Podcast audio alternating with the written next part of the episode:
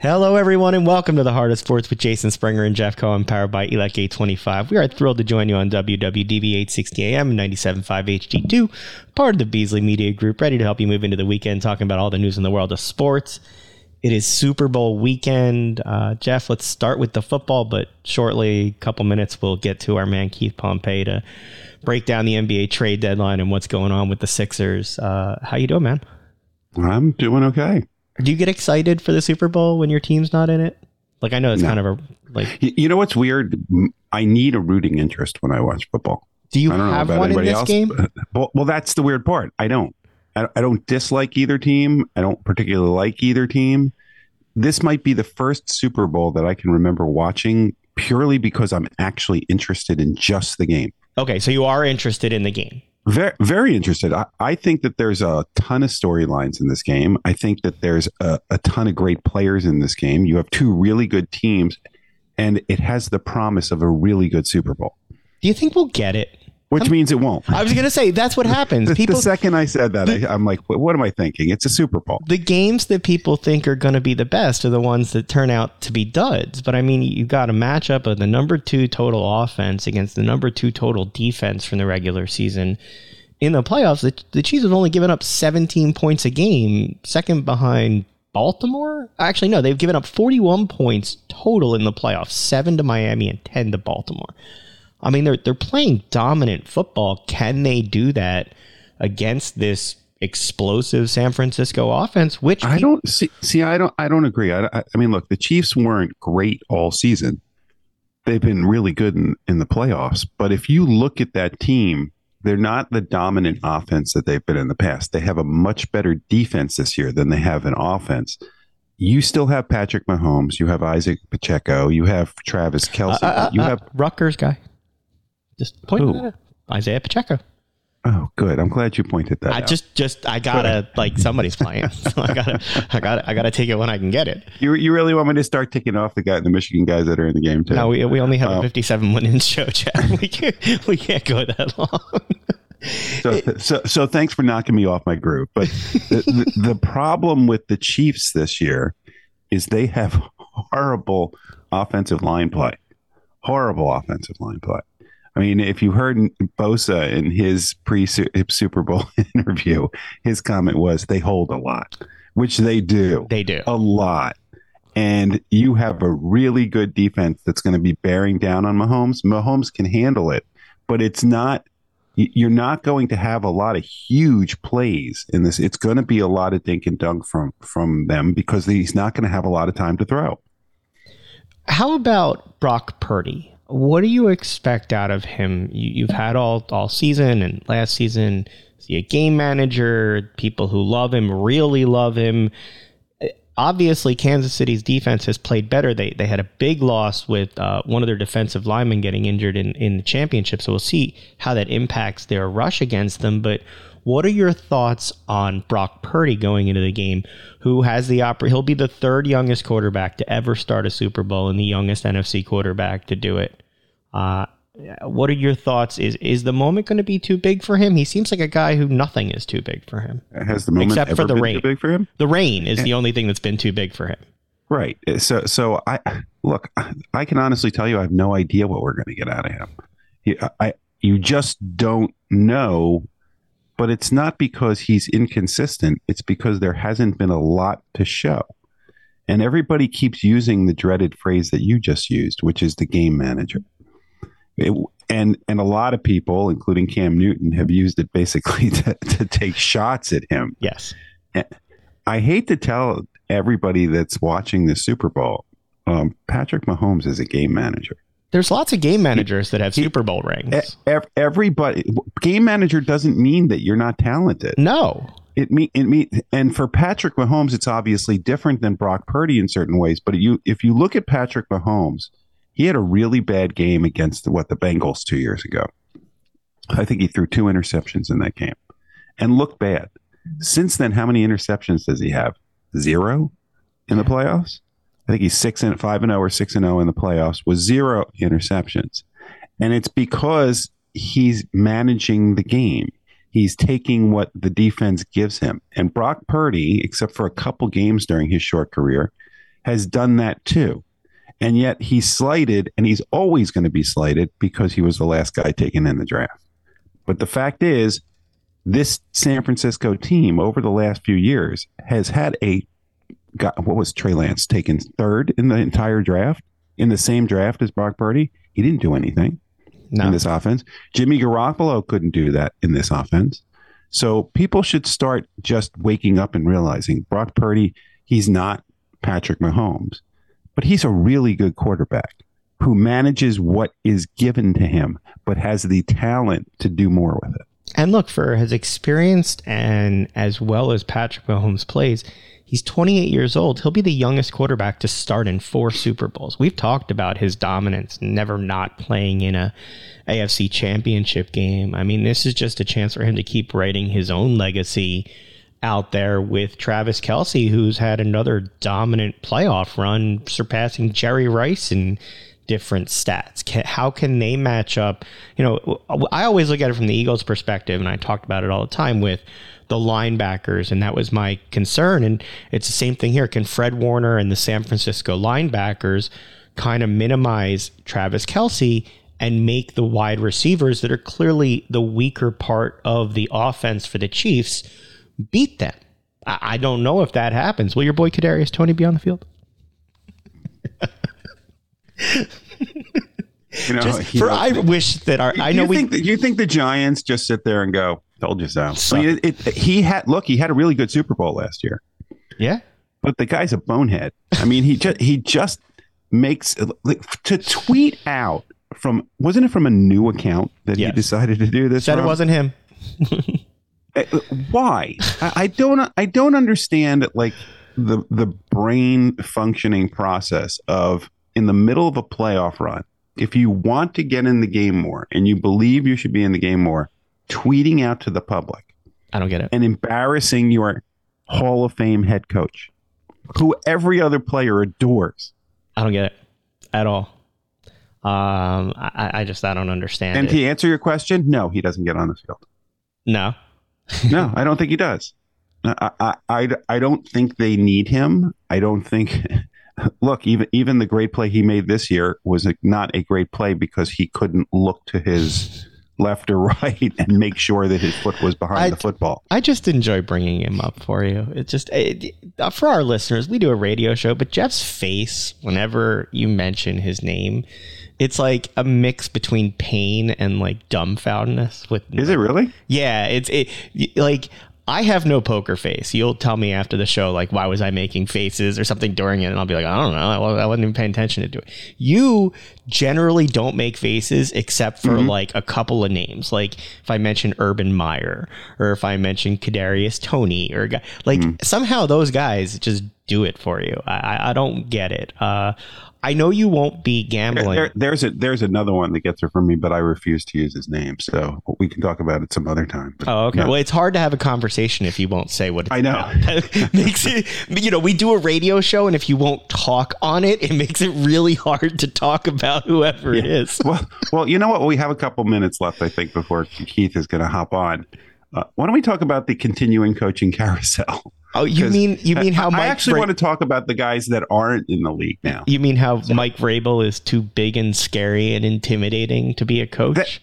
That, that might be the oddest report I have ever heard. Is that there are people in the NFL, owners in the NFL, that didn't want to hire Mike Vrabel and an agreed upon great coach because he's big. Does like, that mean I have really? a chance to become a head coach because I'm uh, not? like th- it's the most that ridiculous is, that is thing. The oddest thing.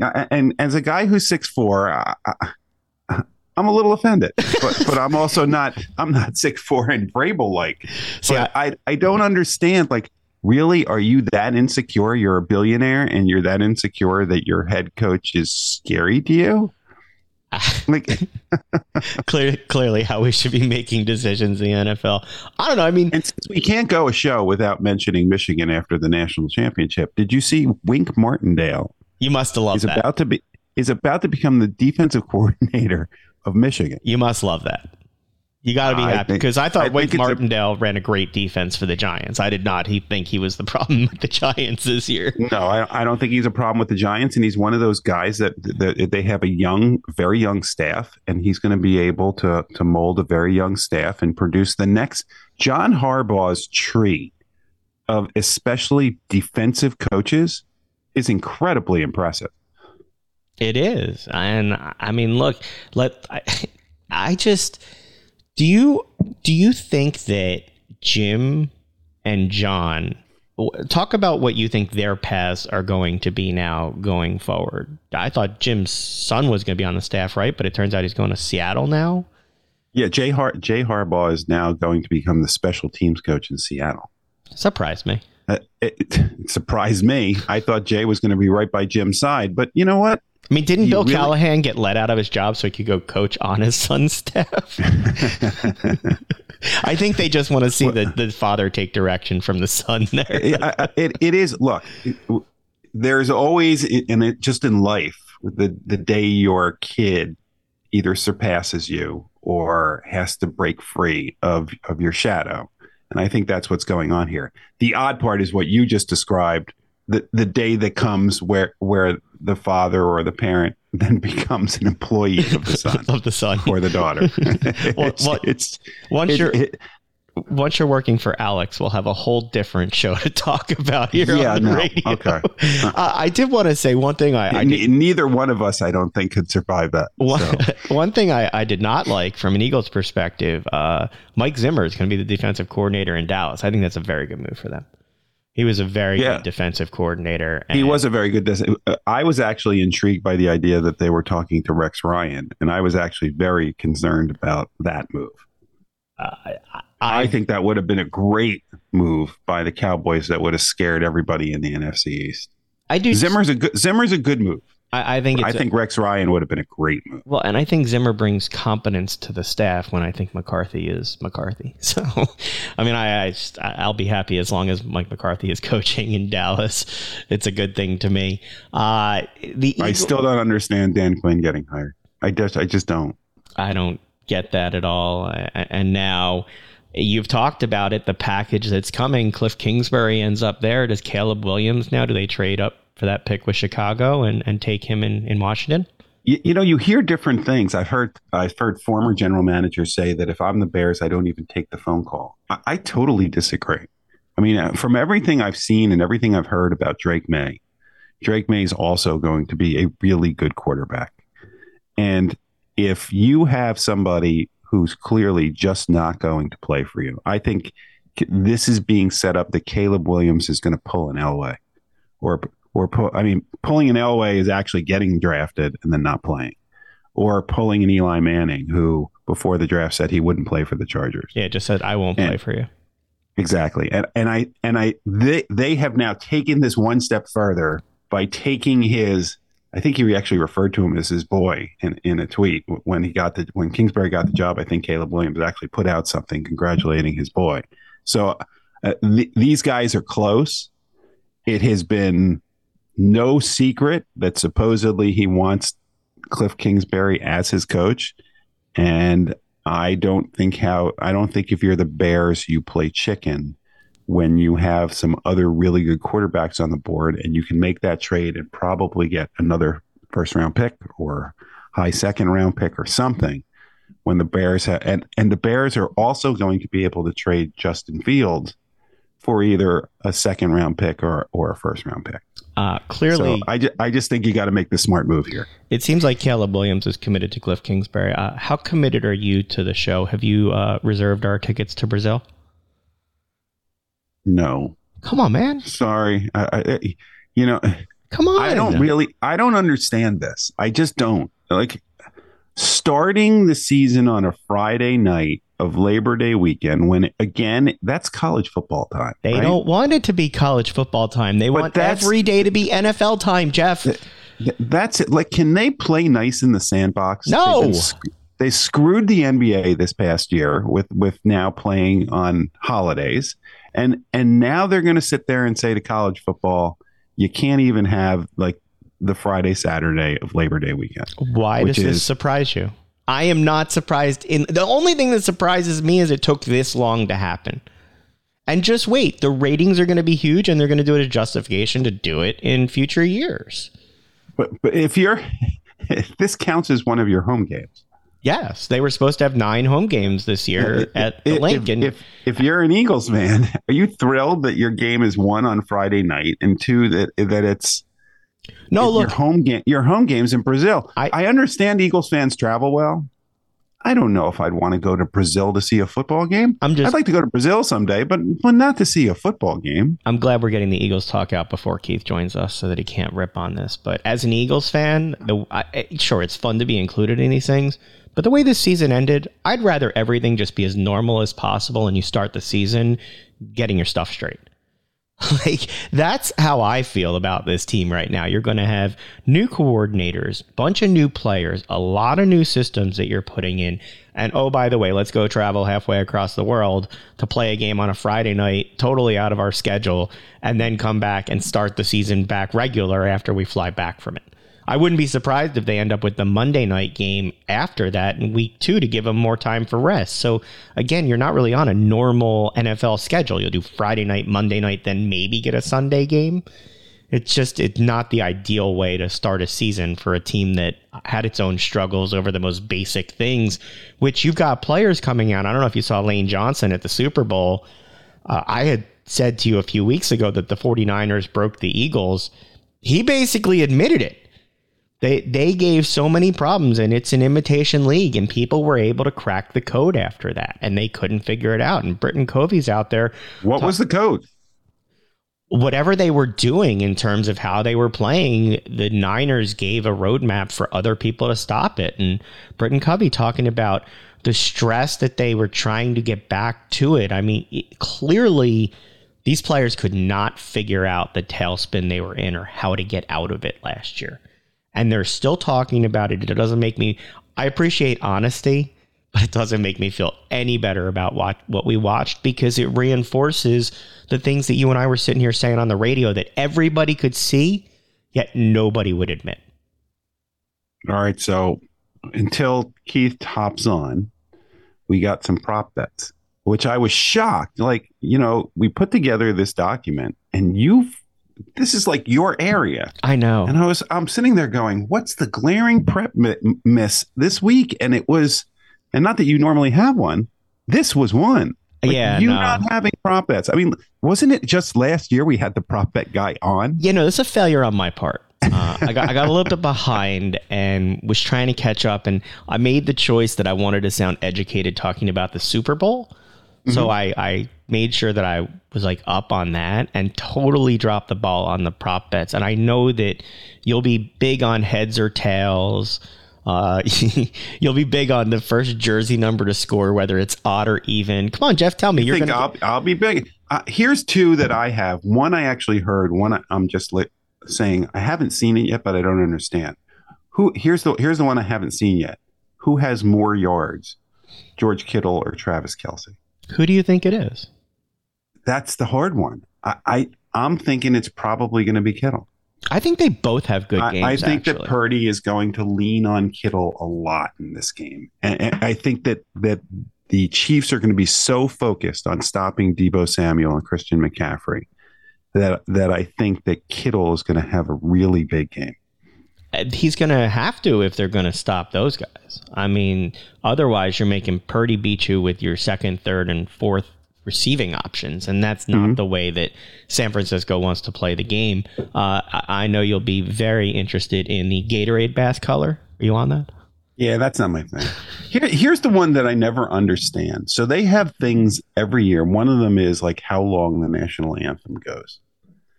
So couldn't couldn't who's doing? Who, I don't know who's doing the Isn't national it anthem. Reba McEntire this year? Okay. Can't Reba McEntire like call her kid and just say, "Hey, by the way, I'm going over on this." I love how you asked this same question on the national. Like, if I go back to last year's show in the year, Did I really? I've, I've actually asked this Yes. before. Yeah, I could Yeah, well, totally. see. This is what ha- this was. This is what I happens at my age. generally remember like things we talk about, but I love how your your curiosity. You're you're kind of like my my three Well, soon to be four year old who's done it Why? before, but then every time he does it, it's the first time. So like you ask it earnestly, like what yeah. happens if this is going to happen, as if you've never had the thought before. I, I, I, really thought I never had that thought before. Right best. now, it is the right now. Did watch. I ask the prop bet guy this question too? I think so. I don't remember whether you asked it to him or when we were talking because, like you said, I normally put the prop bets in there and it's but that's there. my but that's my i guess that's my lawyer brain speaking i but i don't understand like that's those are things that can manip- be manipulated. And so i don't understand why anybody why any betting organization would allow that unless you're only allowed small bets. Like would they stop a million dollar bet? Why don't you try to place it and let me know if it's allowed to go through Well, I don't know Reba McEntire, so it's not a short thing for me. so you don't know what you're gonna do. yes, if I knew Reba McEntire and she was willing to tell me if she was going over or under, then I'd be good with it. Are but, you a Super Bowl? don't. Are you a halftime guy? Like, do you care about the halftime show or, or the commercials no, or anything? No, like but it was interesting. I read an article this this year about before Michael Jackson what the Super Bowl halftime shows were like. Not it was just show. It was just a parade of like bizarre acts and like high school and college marching bands. It wasn't until until Michael Jackson. It wasn't what it is now. No. And then all of a sudden it just blew up. I didn't realize they don't get paid to do it. The singers. They get a production budget to hire people and, and produce the show and everything, but they don't actually get paid for doing it. It's the exposure of performing before a billion people that they do it for. Yeah, and I, I you know, I don't, I, I hate to, to do this because I'm, I'm not sure, but I thought I had heard somewhere that there was one act that actually paid paid to, to do it? Be the halftime, yes, because it would be advertising for them. But I, but I, I, I don't know it to be sh- certain. I just heard it at some point. Oh, so you're like passing on some kind of X rumors that you always? No, I'm, a- I'm actually asking the question if it, if it actually happened, thinking that maybe it would be another piece of useless knowledge that you would have. I love your faith in me. So, were there are, there are there any other prop bets that that uh, make you excited? No, not really. I mean, like I don't, I don't bet anymore though. I, I would take the over on number of challenges initiated by coaches. it's one and a half. Oh, he, here was the one that I heard. I actually heard yesterday that is a prop bet somewhere. Whether there will be a doink. I heard that they have like a, a good one. I heard they have like a doink camera where they have like cameras embedded in the poles to show I, I you. I think that that who I have a conspiracy theory that whoever makes those polls has perfected on purpose that sound that a football will make when it hits it because it is the most incredible sound in sports. You should make can it your ringtone. Can you think of, of a any other sound in sports? Maybe a home run, the bat hitting the ball, but can you think of anything where that sound elicits so much emotion the second it happens because all of a sudden you have the anticipation of is it going through and is it going to break my heart or is it or is it not going through and going to break my heart well the reaction the potential reaction to that it. is different but the sound it's like uh, in hockey when they take a shot off the post and it just that's another good one. The, See, we could have a whole we could have a whole show on the sounds of sports. Well, if Keith forget the hardest sports, we can call it the sounds of. Well, if sports. Keith's too busy and doesn't join us, then we could just keep making up stuff to talk about. we'll figure it out eventually. You know, we do. It's, I mean, it's not like he's been busy. I, I, I don't. You know, nothing's happened in the last couple days with regard to the NBA, right? Are you watching? I mean, we'll talk to him about the six. Am I watching the NBA or am I watching the trades? Both. Yes, and yes. You didn't respond to me at all. You ghosted about me. Which, about which one? You, you have set the precedent that I now have to follow. That um, I only respond to. I think one out of ten is what you said. Okay, well, none of so, them were about what was going on in the NBA draft. I haven't heard any, or, or not to draft the the trade deadline, which notoriously I've gotten every deadline. Well, that's right. You got it wrong. So as weeks. far as I was concerned, any information you gave on the draft uh, on the trade deadline would have been false information. So well, why why bother? Now it's fact, and we'll get to yeah. what the Sixers did. But did you have any thoughts about what some other teams did? It was a rather uneventful trade deadline, unless you're a Knicks fan. The Knicks have turned over their team a lot. Yes. When did they And become they- a functioning they have, organization? They have a real. They have a really look. The, to me, the teams that you should watch for when it comes NBA playoff time are the Oklahoma City Thunder, who actually did the process right because they are one of the best teams in the NBA and built it and and still have a boatload of picks going forward they they control I the mean- draft going forward. they are so set for the next five to eight years. It is absolutely amazing how is it Sam Presti how he did this, Yeah. and and the other two teams that I'm just surprised that I would be saying come All Star almost the All Star break are the Knicks, who have just become so deep. I still I don't look at Jalen Brunson as as a star he's an all-star, but I don't look at him as a star. And I may be wrong, but but I don't see him as a okay, maybe a superstar. I don't see him as that. The Knicks are doing this with just depth and and having all the pieces. And the other team is actually the Cleveland Cavaliers, who just quietly have gotten just gotten better and better and better this season and had quite a winning streak. When did the Knicks become a functioning organization? oh, they're still not functioning at the top, but somehow the, the general manager has put it together and you now have a coach who is seems to be drama free and seems to be doing a really good job. You know who I didn't understand what they were doing at all? The Bulls. Like I, I don't get it. You talk about What trading did they do? nothing. Right. Zach LaVine's out for the season. They didn't blow it up. They didn't bring guys in. They didn't move. You know, I thought the Sixers would look to try and get Drummond. We can ask Keith about that if he's if he's able to get free. But I, I just I was surprised. They just kind of stood pat. They they didn't bring guys in. They didn't make other moves. How about the Lakers? After all the LeBron talk, hmm nothing. No moves. Are all these teams just looking to play in the buyout market? Like I, I don't know. Uh, there, there's just not a lot there. I mean, who who are you going to trade for? That's why I, as as the Sixers continue to to do what they do and pile up room for the cap in the off season, you, you got to ask yourself, well, what's it all for? Who are you going to get? Well, why don't we come? Why don't we hit the break? And if Keith's able to join us afterwards, we'll come back and talk about that. If not, we'll we'll talk plenty of Sixers ourselves. Let's stick with us. Operating engineers are the men and women that move mountains. And the Engineers Labor Employer Cooperative, ELEC, puts them to work. They create opportunities for the men, women, and union signatory contractors of Local 825, repaving our roads, keeping our homes bright and warm, and even building our favorite team stadium. We understand infrastructure. That's why E ELEC and Local 825 are ready to get to work. Welcome back from break. The NBA deadline has passed. The buyout market is upon us. Who better to break it all down with us than our man Keith Pompey?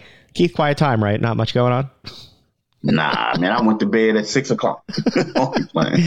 Uh, all right. PM or AM? yeah, right. All right. I, I don't even know where to start. Uh, I'm not going to start with the play on the court because I don't even know what the heck the team's going to look like anymore. Let's start with the trade deadline, and then we'll get to Embiid's health after. Uh, talk to me about what happened yesterday. I don't totally understand everything that they did.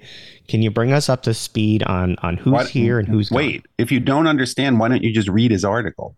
Well, I I've Like, read, just read the story. It tells you everything you need to know. I've read it, and I I want And thanks for joining us, Keith. Bye. Man, he's saying the article is trash. That's what he's saying. I would never say that to your face. He read it because he texts me after he reads your after he reads your stories. He's like, "Did you read Keith's story?" So Yeah, no, I okay. I read your stuff and I share your stuff, but and I I get your take on it and the breakdown, but I don't understand some of the guys that are out and in. So let's do Buddy Hield first. Talk about that move and how you think that fit is for the team, and then we can get to Pat Bev and Springer and everybody else.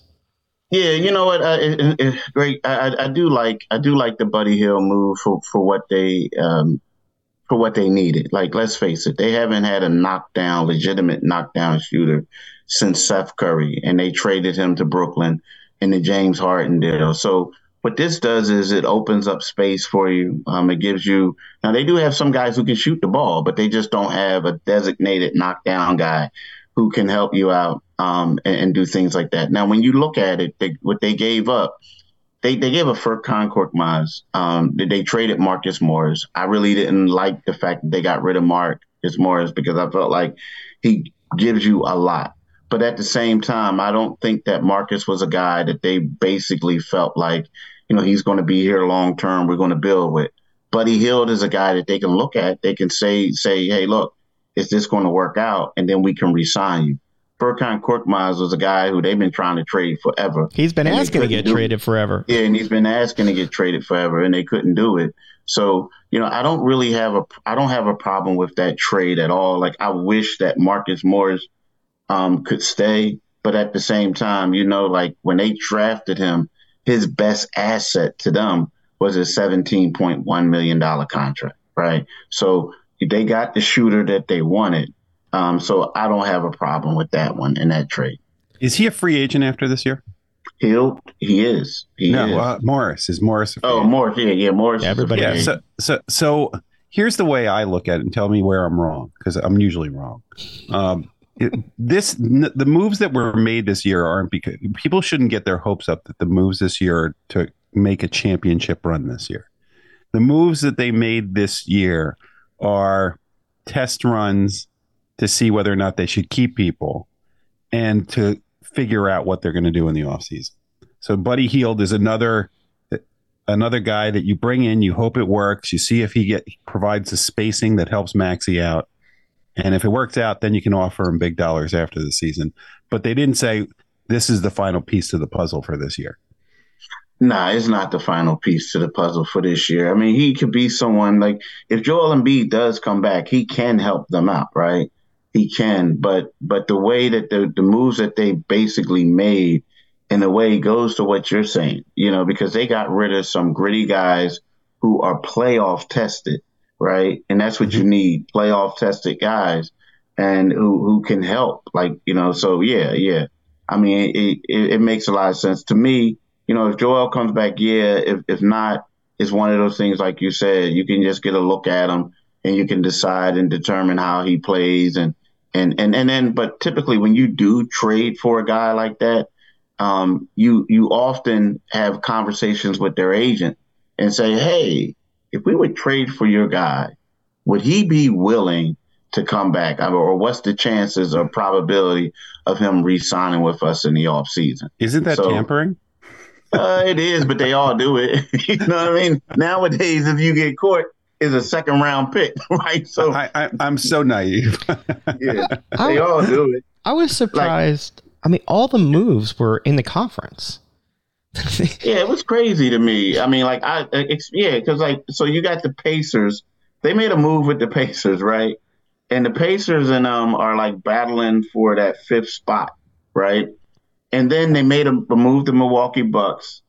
And then they also the kicker was that they made the move to uh, the Boston Celtics. I need you and to it was explain. just kind of like if you're trying to win and contend, you don't want to give up guys to those teams, right? You don't. You don't want to. I need you to explain to me the move of Jaden Springer to Boston. Now, look, I get he's not a developed player. He can't shoot yet. He's 21 years old. And this week he locked down Steph Curry and Luka. We traded him for a second round pick. Now, my thought is they did that in Danuel House to open up space for the buyout market. But I don't understand. That's a kind of piece that why wouldn't you want to develop a guy like that? He's got that lockdown defense already. I just I didn't understand that move.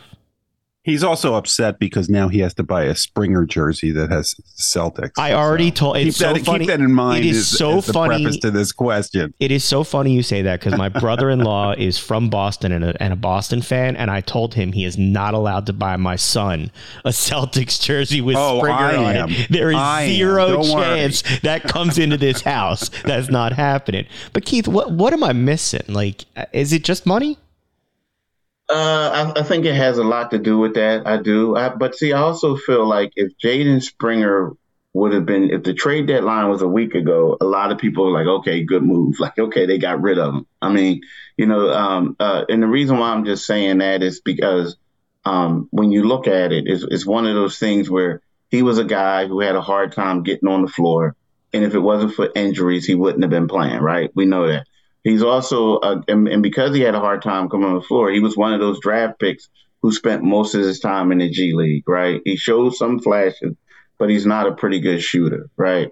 But when you look at it, he's making $2 million this year. He's making $4 million next year. What that does is it's giving him $4 million to work with underneath the salary cap, right? For next season. What for this year, I feel like, huh? What can you really do with four million dollars? Um, Didn't mean, we do the same thing with yeah, Isaiah Joe? Like we don't. Yeah, develop, I mean, but we, then also you look at it and you seeing the luxury tax for this year, so they're getting that stuff coming down. So the owner is saving some money. Now it's not oh, the good. salary cap, but it's the luxury tax for the thing. But you guys are right. You look at Jaden Springer and you saw what he did the last two games. You know, like Curry didn't get a shot in the first half. Luka Doncic was every time he saw him come over, he's like, "Oh my gosh, get this guy out of here!" Right? And they traded him, and I felt like, wow, I don't know. I, I felt like he could have been a guy that you could have continued to develop, and he could have been a quality two guard right next to Maxey for the future. Same thing. That's with, what I felt. Same like. thing with Isaiah Joe. They they actually yeah. draft these good young guys, and then because they don't develop as fast they want because they don't put them on the floor enough, they move them, and then they can play someplace else. I just part of it drives me crazy about this process development, whatever they're doing with it, and like I get that he's on the court now more because of injuries, but don't you have to have some of those guys on the bench? I mean, this team has two guys under contract next year. And Paul Reed isn't under contract if they don't make it past the first round.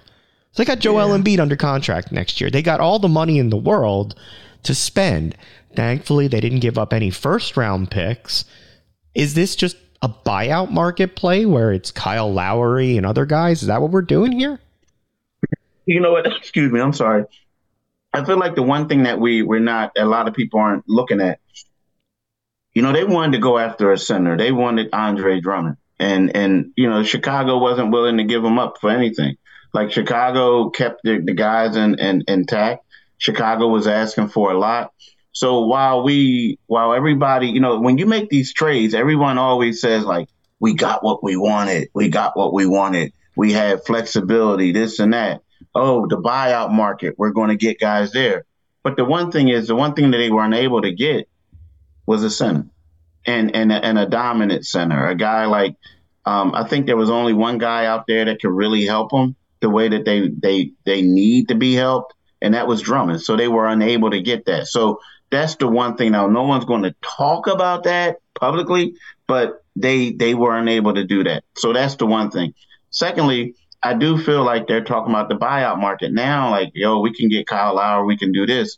But the thing about the buyout market, when they went out there and got Ersan Ilyasova in the buyout market, right? Um, no, um, uh, no, no, it wasn't. It was Marco Belinelli because Ersan they traded for Ersan, right? So they got Marco Belinelli. That helped them in the playoffs a little bit, or during that stretch, but it didn't really help them in the playoffs. But at the same time, it was like they had a core around them, right? So you can just plug these guys in on the bench. But right now, when you look at it, I don't know if a center in the buyout market is going to be able to help this Sixers team and, until Joel gets back. I, I, just don't see it because typically is a guy that a team doesn't want anymore and this and that, and they just giving them away. They're just letting them walk away because if the guy had value, a lot of times they would have traded him.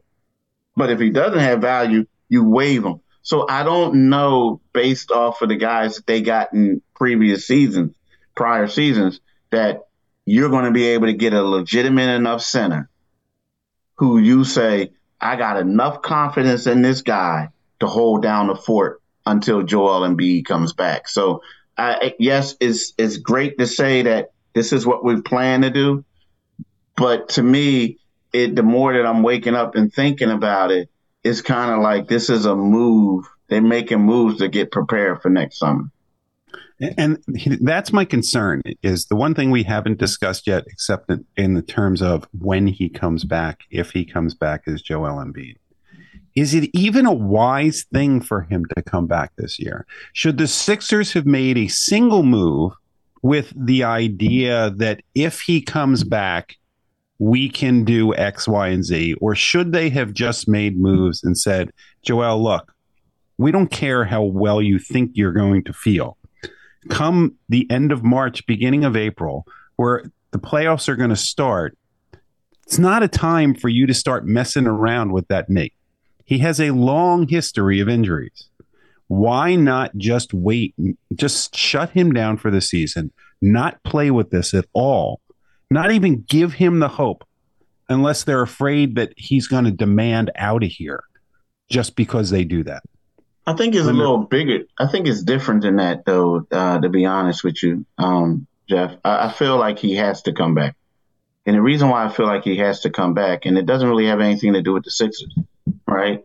I think that Joel Embiid, the Olympics are this summer, and if Joel Embiid does not come back for the 76ers and he plays for the Olympics, is going to be is the optics are going to look bad because people are going to say, "Hold up." you didn't come back and play for your team, but you made an appearance in the Olympics and you won the gold medal, right? So I feel like in order for him to do that, to be honest with you, like you, you got to come back. You got to make yourself available for the 76ers. You get that little ramp up, whatever it is. The playoffs come. The team may may win one series or they may lose another one, but everybody's going to say, "Look, he came back. He did what he had to do." And then guess what? Let him play in the Olympics because he needs to get some games in there. You know, this and that, do this, and everything is a win-win. But I feel like if he doesn't come not. back, it's if not, he doesn't though. come back, yeah, and you play in the Olympics, there mm-hmm. are going to be certain people saying, "Now, what is it? Or is it the gold medal above the team. Aren't they? Aren't people going to say stuff anyway? Like, isn't that the well, whole well, reason? Well, that's hurt? it. It's to, to me, anybody that's actually going to say that one, I don't think is right in saying it. But the bigger problem is if his if he's really going to play in the Olympics, that's even a worse reason for him to come back now. Uh, you want to go practice with the team when when it comes time in July to do that. I get it, but if you're going to put more taxing on that knee when we all know that the Sixers are not going to win the championship this year, it doesn't make any sense. Let him go play in the Olympics. Let him be the guy that Philadelphia can be proud that there's a Sixer on the gold medal winning Olympic team. That that seems to be the answer. And he's only playing for a couple weeks in a month after he's gotten his knee to be stronger. To me, for anybody, I I get what you're saying, but to me, anybody who's thinking that way isn't thinking long term. And the Sixers are not getting past the first or second round this year. Do we even know what his originally his original injury was? Like we don't know. He was sitting out because he had swelling on the knee. That was before he had the meniscus surgery. You watched him in the game where he went to jump and it looked like his knee was giving out. He's lumbering on the court. Like I, t- I said to Jeff, I didn't think he should have been on the court in that game. I thought he only played because of the pushback he got from missing the games before and the pushback of not playing in Denver. So, like, we don't know. Have maybe they've told you as reporters? It doesn't seem like they're being very transparent on any of this. Do we know what the original injury was, and do we know what the surgery was on the second injury yet? No, it could have been a bone bruise, but no, nah, they haven't. They've been, especially when it comes down to Joel, it's kind of like top secret, right? Is uh, you know with the HIPAA laws and all that other stuff, and I think Joel really, really doesn't want stuff out there. You know, Joel wants to make it seem like he's not as banged up as he is, right? Because he wants to go out there and play and be a warrior. So nah, they they they kind of kept that a little bit uh, hush hush to the vest, so to speak, because in a way he doesn't want you to talk about it because he wants to continue to play. You know, I mean, one of those. So yeah, they they really they didn't say too much of anything, but the problem is like when we look at that knee, you know, Joel's had so many injuries, so many injuries, to whereas you lose count of it. But this is the same knee that he had to have surgery on in 2017 that that that, shut that season down after 31 games, right? Which was technically his third, really his third season in the NBA, but his first playing season. He only played 31 games. So then he's having eh, problems in the same knee. So, you know, it's he's had a lot of knee problems. It could be a lot of other different things now um, with that, but nah, they they kept it close to the vest, and now we found out that he had a, a meniscus injury. So it's crazy. So I'm I'm taking my seven year old down to the Sixers game tonight. Am I who am I going to see on the court? I mean, we got the guys that were traded that are still listed as out that are coming in, the guys that we sent out, then Embiid's out, of course. De'Anthony Melton's been out for a while with a lumbar spine stress response, whatever that is. Nick Batum left hamstring strain. Robert Covington left bone left knee bone bruise. Like, am I going to see the Bluecoats playing tonight at Wells you Fargo? Will. You will. I mean, you better get it. Uh, a, look, I, I, hope they got a Turk Smith jersey in the in the bookstore for you or the gift shop because because in know, the bookstore. Book, yeah, you know, I'm like thinking I'm in college, right? You know, what I mean, the bookstore, right? The Rutgers bookstore didn't have. My kid's already disappointed. He thought that I'd be able to possibly get him a Springer jersey, even though I told him he couldn't. And a guy with his oh, name, you can. The It'll guy with his really cheap. Yeah, I was going to say they're going to be really cheap Sixers Springer jersey. Yeah, they're going to be marked off now. I mean, I, I feel like I'm watching like the process Sixers out there right now. Who's going to be on the court for this team, and and what is the hope of some of these injured guys coming back to play some basketball? Um. Yeah, that's just it's it's it's well. I mean, I, I think they want to play because you, most of these injured guys that we were all talking about. Matter of fact, all the injured guys you're talking about, they're all on expiring contracts. So it's one of those things where they do have to come back and play well, right? And and a lot of times that's why it's taking so long to come back because when they come back, they want to make sure they're hundred percent so they don't look bad. But yeah, I mean they'll come back and they'll play and and they'll try to get some things together. Like, but right now it does look bad. But the guys who are going to play tonight, um, you may get see some Kenny Lofton. You, you're definitely going to see some Turk Smith and you're going to see some Ricky Council. And and the and the thing is, the funny part about these recent games, like they've been getting boat raced. I mean, they've been getting crushed. But the entertainment is is if you if you're a fan and you stay throughout the game in the fourth quarter, you get to see Ricky Council and Turk Smith just go for broke and that's what they do. It's like it's like a pickup game, man. Like you know, what I mean, they're both like one game. Turk Smith All Star game. It's All Star game. One game, Turk Smith has 17 points in nine minutes. The last game, uh, Ricky Council had 17 points in 10 minutes. So it's like, yo, they just going at it, man. That's, and and that's that's that's the highlight of the game for the Sixers. Jason, you might get in the game. Oh God! This, they might be pulling you out of the stands at some point. Uh, well, we so, have we have tried out for the Bluecoats before, yeah. So, so Keith, let's talk. Let's talk a little bit about some of the other trades quickly. Um, Pat Bev, who gets to go play for Doc Rivers. yeah. Well, uh, what I don't understand about the Pat Bev trade, uh, although I wanted to be in the locker room when he introduces himself, because during in the bubble, he took shots at Dame Lillard when Dame Lillard missed those two free throws. And, and so that could be some fun. But the Sixers, in my opinion, helped the Bucks a lot by giving Pat Bev to the Bucks because the Bucks, what they desperately needed was defensive toughness, and they just handed the Bucks the one thing they didn't have. Yeah, exactly. But yeah, I, I think that that is going to be intriguing. But Pat Bev, in, in regards to Dame Lillard, Pat Bev's already said on his podcast, I got to make this right. Like we got to, you know, it's, uh, it's time to win a championship. So he's going to uh, make it right. And it's weird because they do not get along. So we'll see how that goes. But yeah, that was that, that was a a move. The thing about the Sixers, and if they were going to make a move for a point guard, you had to get Pat, Pat Bev out of here. And the reason why you had to get Pat Bev out of here, like, is because he was playing so well. He had such a huge influence that if you felt like you can get a Kyle Lowry or someone like they do, it's not going to work out because who, like, are you going to reduce Pat Bev's minutes? You know what I mean? Like when he's been so impactful. I mean, I don't, I don't think you could. So I feel like the fact that they feel confident that they can go out there and get Kyle Lowry, a six time All Star. You hope he still has something in the tank, right? But a six time All Star to whereas you can make that switch and, and, and, and, and not miss a beat.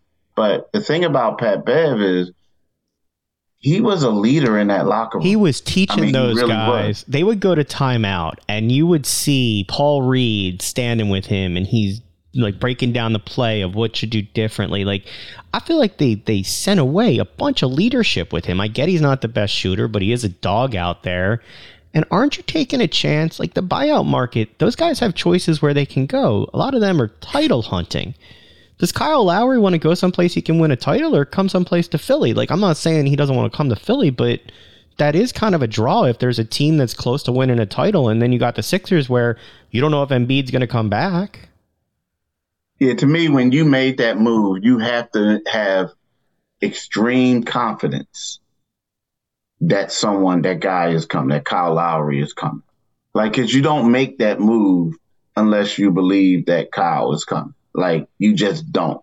Like, you know, Cameron Payne, younger guard than than uh, Pat Bev, you know, younger, so you got you got younger at the position. But to me, you only make that move if you have extreme confidence that that that uh that um my man is coming. But me personally, I don't know if I'm gonna trade him to Milwaukee because, like you guys have said before, that was the weakness they had defending the guard spot, right? So now all of a sudden you're helping this team out that be able to bring in a guy who's going to get underneath people's skin. I'd have rather things, I'd so, rather them sent Jaden Springer there. At least he's under 27 and Doc wouldn't have played him. Pat Bev will definitely get run out there.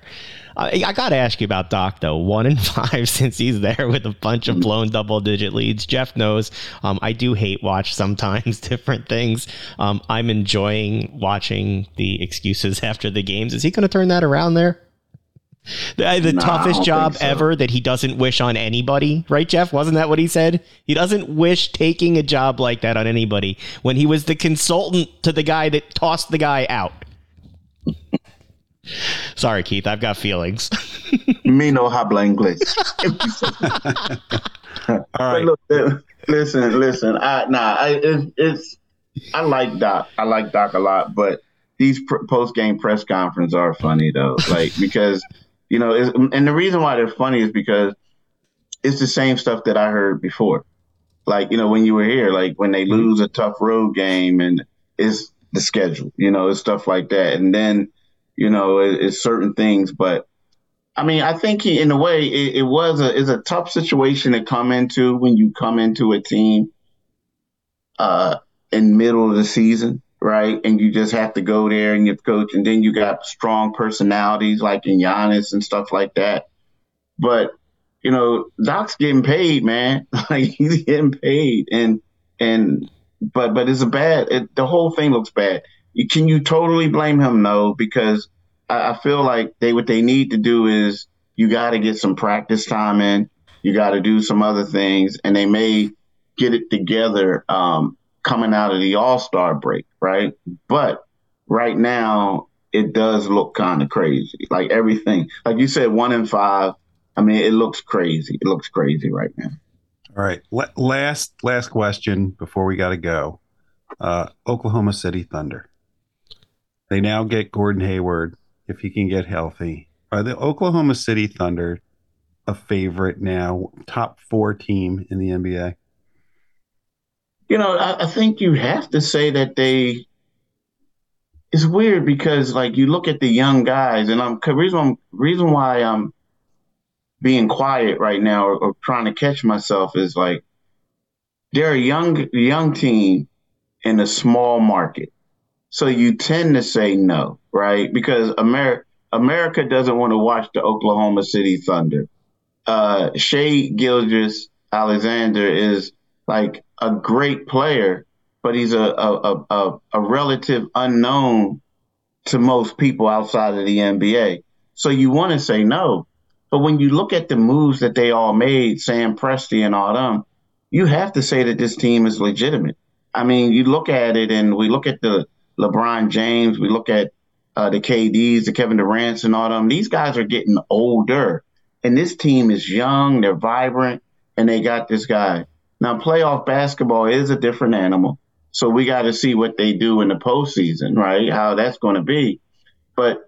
I do believe that they are one of the top teams. I don't know if they can make it to the Western Conference final, you know, do this, but I look at the Denver Nuggets and then I look at them as the teams that are you know, ascending to be that squad.